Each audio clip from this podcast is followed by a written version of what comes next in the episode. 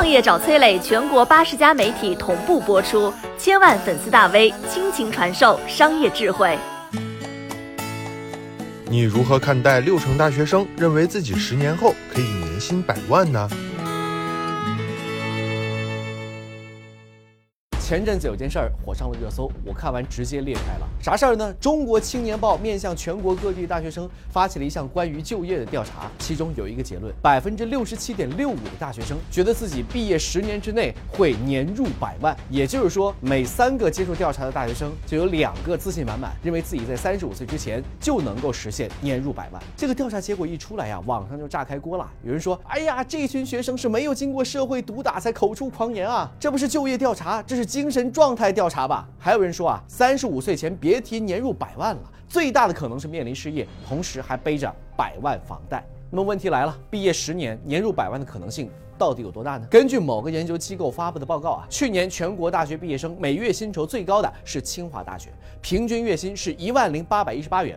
这份榜单呢，一共有二十四所大学的毕业生，平均月薪过万，这些都是重点大学的学生啊。每年九八五、二幺幺录取人数只占了高考总人数的不到百分之五啊。所以大多数人的情况是什么样的呢？根据国家统计局的数据啊，去年全国居民人均可支配收入是三万两千一百八十九元，中位数是两万七千五百四十元。也就是说，你如果能够赚到超过两万七千五百四十元，就能够超过一半的中国人了。注意哦，这是年收入，不是月收入哦。同时，根据数据啊，全全国人口当中收入最高的百分之二十的人，他们的平均可支配收入是八万零两百九十四元。而我国的薪资分布模型是呈偏态分布，少数极富者会把整体水平拉高。这意味着什么呢？年收入在八万以上的人，甚至还不到百分之十。这样看来，就算月入一万，都能够打败百分之九十左右的人了。但这离百万年薪还差得远。那既然大部分人都做不到年入百万，那为啥这么多大学生这么自信呢？其实啊，这是认知失调的表现。怎么形成的呢？很大一部分的原因啊，是受到社交媒体的影响。毕竟网上炫富的人越来越多嘛，在网上动不动啊就有人晒自己的别墅、跑车、名表、名包，有人动辄花费一千块吃个水果，七万块住个酒店啊，有人拍自己坐在百万级别的轿车里头上学的视频，还特别凡尔赛的说凑合着做吧。有账号专门分析路人的穿搭值多少钱，更别提还有演员日入两百零八万了。这这些炫富的人，让大多数三观还不成熟的学生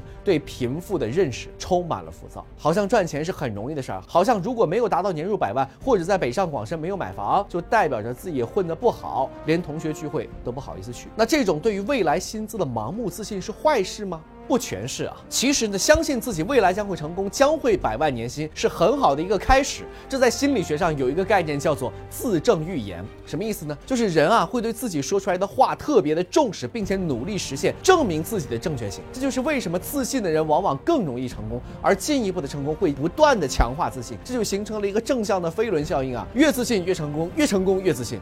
个人的思维方式是真的可以决定命运的。也许啊，认为自己会拿到百万年薪的人不一定最终会成功，但是喊着人间不值得，然后选择躺平的人，是真的一定没机会。我们没有权利去取笑任何一个年轻人的梦想，敢做梦才能够去实现梦。